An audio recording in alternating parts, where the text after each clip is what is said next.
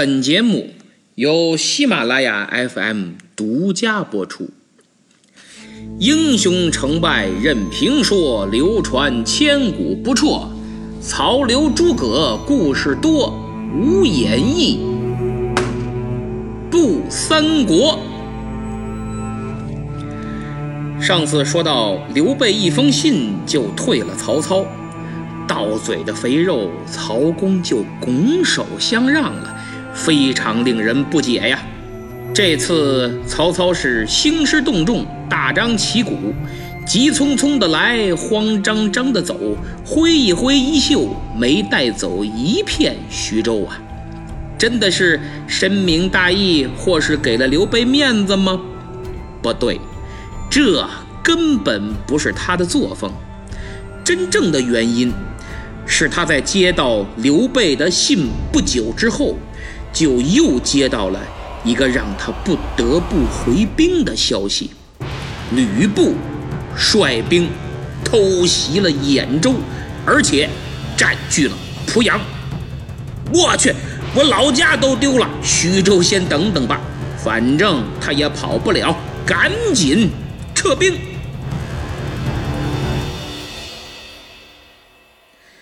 那位问了，吕布这哪儿冒出来的呀？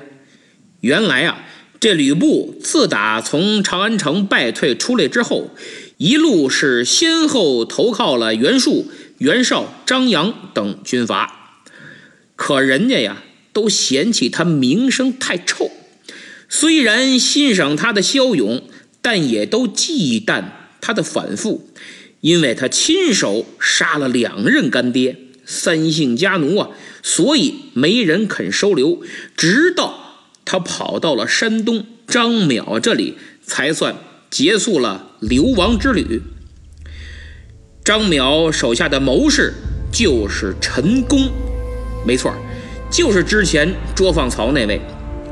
这陈宫啊，还真有两把刷子，他就怂恿张邈趁曹操去征讨徐州、兖州空虚之际，正好可以背后插他曹孟德一刀。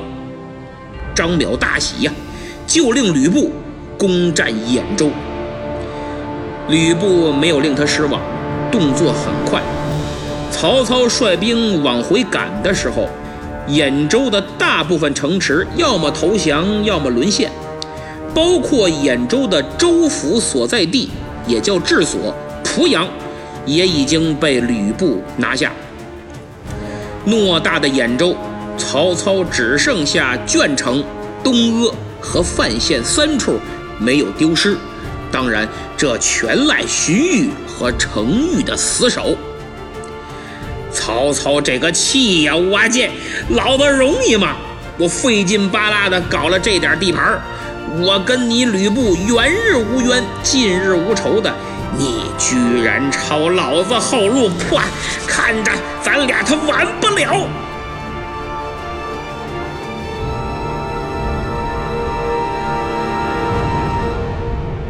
吕布闻听曹操回兵，立刻派手下薛兰、李丰二将领兵出去，分别设防驻守，自己则坐镇濮阳，如此成犄角之势迎战曹军。曹操的对策是派曹仁领兵围攻兖州，自己直取濮阳。双方部署完毕，撸起袖子，正式开撕。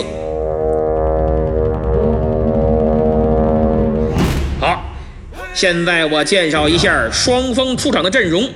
曹操这边主教练是曹操，主力前锋有夏侯惇、李典、乐进、毛玠、于禁、典韦等人。中场组织有郭嘉、荀彧、荀攸、刘烨等等。吕布方面，主教练兼中场组织陈宫。嘿，您没听错，我也没说错，就是陈宫一个人全办了。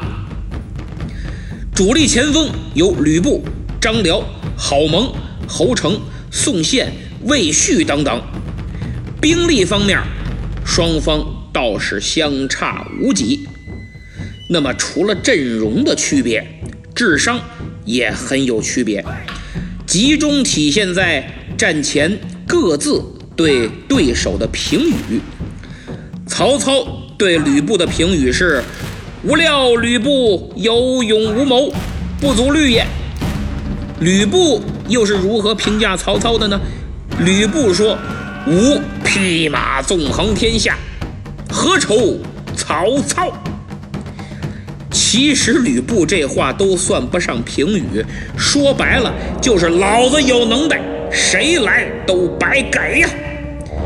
这说明曹操了解吕布，而吕布并不了解曹操，也不想了解，他更懒得了解。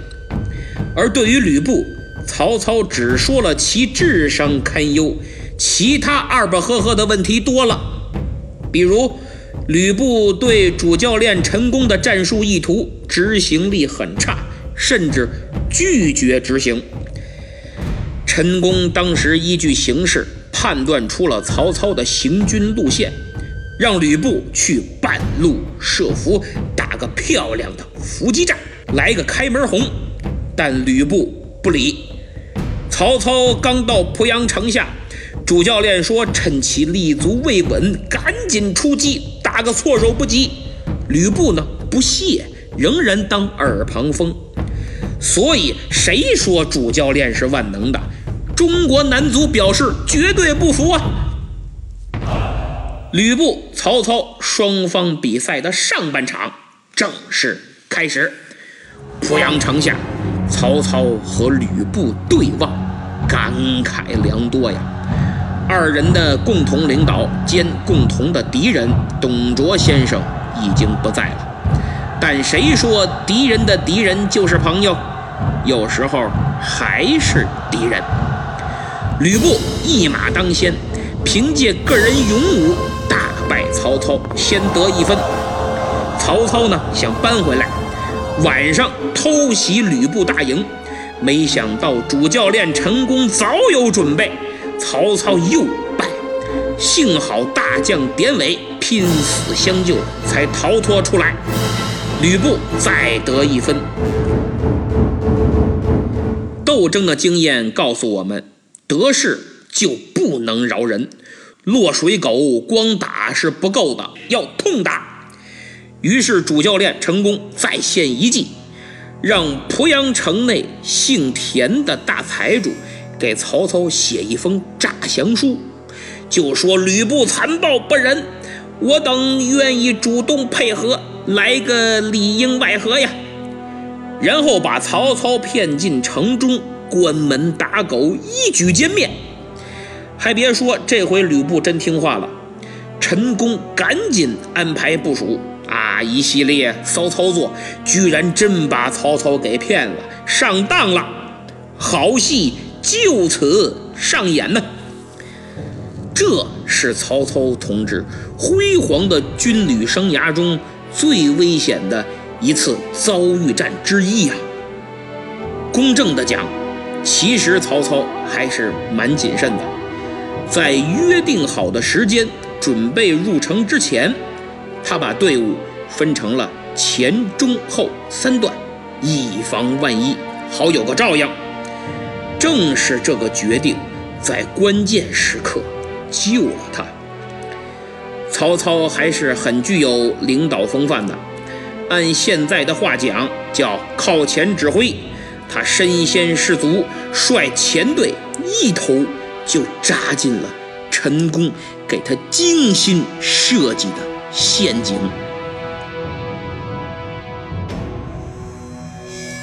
开局当然是很顺利的，几乎没有遇到像样的抵抗。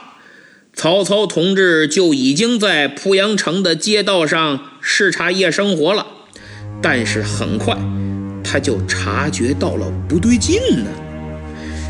长期的战场经验给了他敏锐的嗅觉，他提鼻子一闻。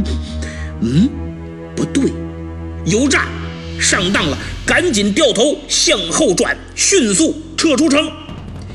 就在他命令手下人马快撤之时，耳聋中就听见“嗷”一声炮响，随后金鼓大作，火光四起，埋伏好的吕布军兵犹如潮水一般掩杀过来呀！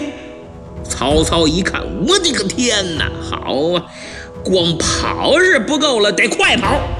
典韦和李典两员猛将豁出命去，保着曹操杀出一条血路，直奔南门，想要出城。没想到遭遇了吕布帐下一员猛将，名叫张辽啊！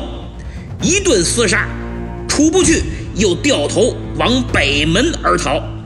而吕布另一员战将高顺早已领兵在此恭候多时啊！曹操有点懵，开始怀疑这次我他妈还能不能全身而退呀？好家伙，天罗地网啊！这个搞不好，某家这条老命就就就就就要扔到濮阳了。来不及多想，又是一顿厮杀，怎么办？掉头又杀回了南门。其实曹操应该庆幸濮阳城的交通还是蛮不错的。您要是放在今天的帝都，他从朝阳杀到海淀没俩小时，你甭想，再赶上堵车，那就更没谱了。这现在由南向北，再由北向南的杀两个来回，又没战马，全靠腿儿着，还挺快。要是还冲不出去，那真是对不起濮阳城这么好的交通状况啊！于是哥儿几个抖擞精神，手中兵器轮转如飞，肉肉肉肉肉肉肉，好嘛，为了活命拼了！您还别说，当你豁出命不要的时候，往往他就能活命。典韦和李典还真从南门冲了出来，心里好不庆幸啊！咣咣咣咣咣，这心脏跳的，怀着劫后余生的喜悦心情，一回头，哎呦，坏了，怎么？领导没了，这真是一顿操作猛如虎，丢了领导白辛苦啊！典韦一看嘛，得，妈还是我回去吧，我是主公的贴身保镖，主公要是有个闪失，我还活得了啊！于是李典守在城门接应，典韦只身杀回城中寻找曹操。典韦心里这个着急呀！生怕自个儿的领导出啥意外，殊不知领导看不见下属，心更慌。就在刚刚的混战之中，两位下属太牛了，都杀红眼了，所到之处是血肉模糊，转眼间就没影了。曹操成了光杆司令，我这我我我往哪儿走啊？我他捋了捋方向，这南门是没戏，出不去了。北门刚才试了试也不行，哎，奔东门吧，去东门碰碰运气。现在南北二门打得厉害，东门只要没有吕布守着，孤注一掷，说什么我他妈也得冲出去。墨菲定律告诉我们：怕什么就来什么。曹操心里一边盘算，一边紧倒两条腿往前跑，一抬头。就见一个熟悉的身影迎面催马而来，他定睛一看，我的天哪！我妈的妈！我的姥姥，正是他妈吕布！怎么办？常人的反应就两个：胆儿小的尿裤子，胆儿大的扭头就跑。但这两个反应都等于暴露了自个儿的身份。曹操那是什么人呐？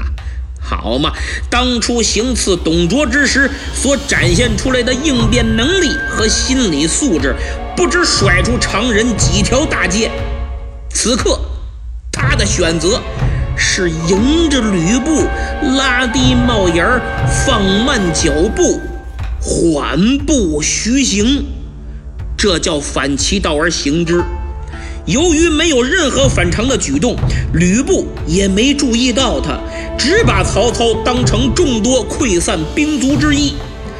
但就在他二人擦肩而过的一瞬间，吕布突然在马上用手中的方天画戟当当敲了曹操的头盔。就这一个动作。曹操瞬间感觉全身的血液都凝固了，心中暗叫：“无命，休矣！”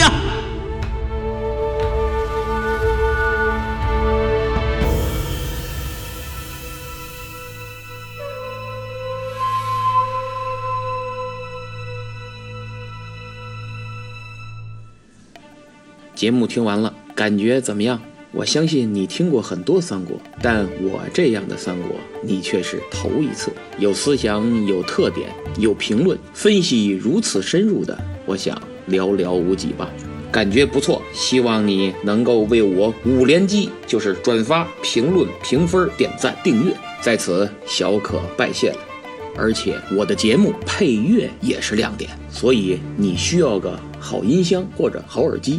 如果没有，请你点击我节目时间轴上的购物车，那是喜马拉雅官方推荐的小音箱，音效很不错。更关键的是还送一年的会员。今天就到这儿，咱们下次再见。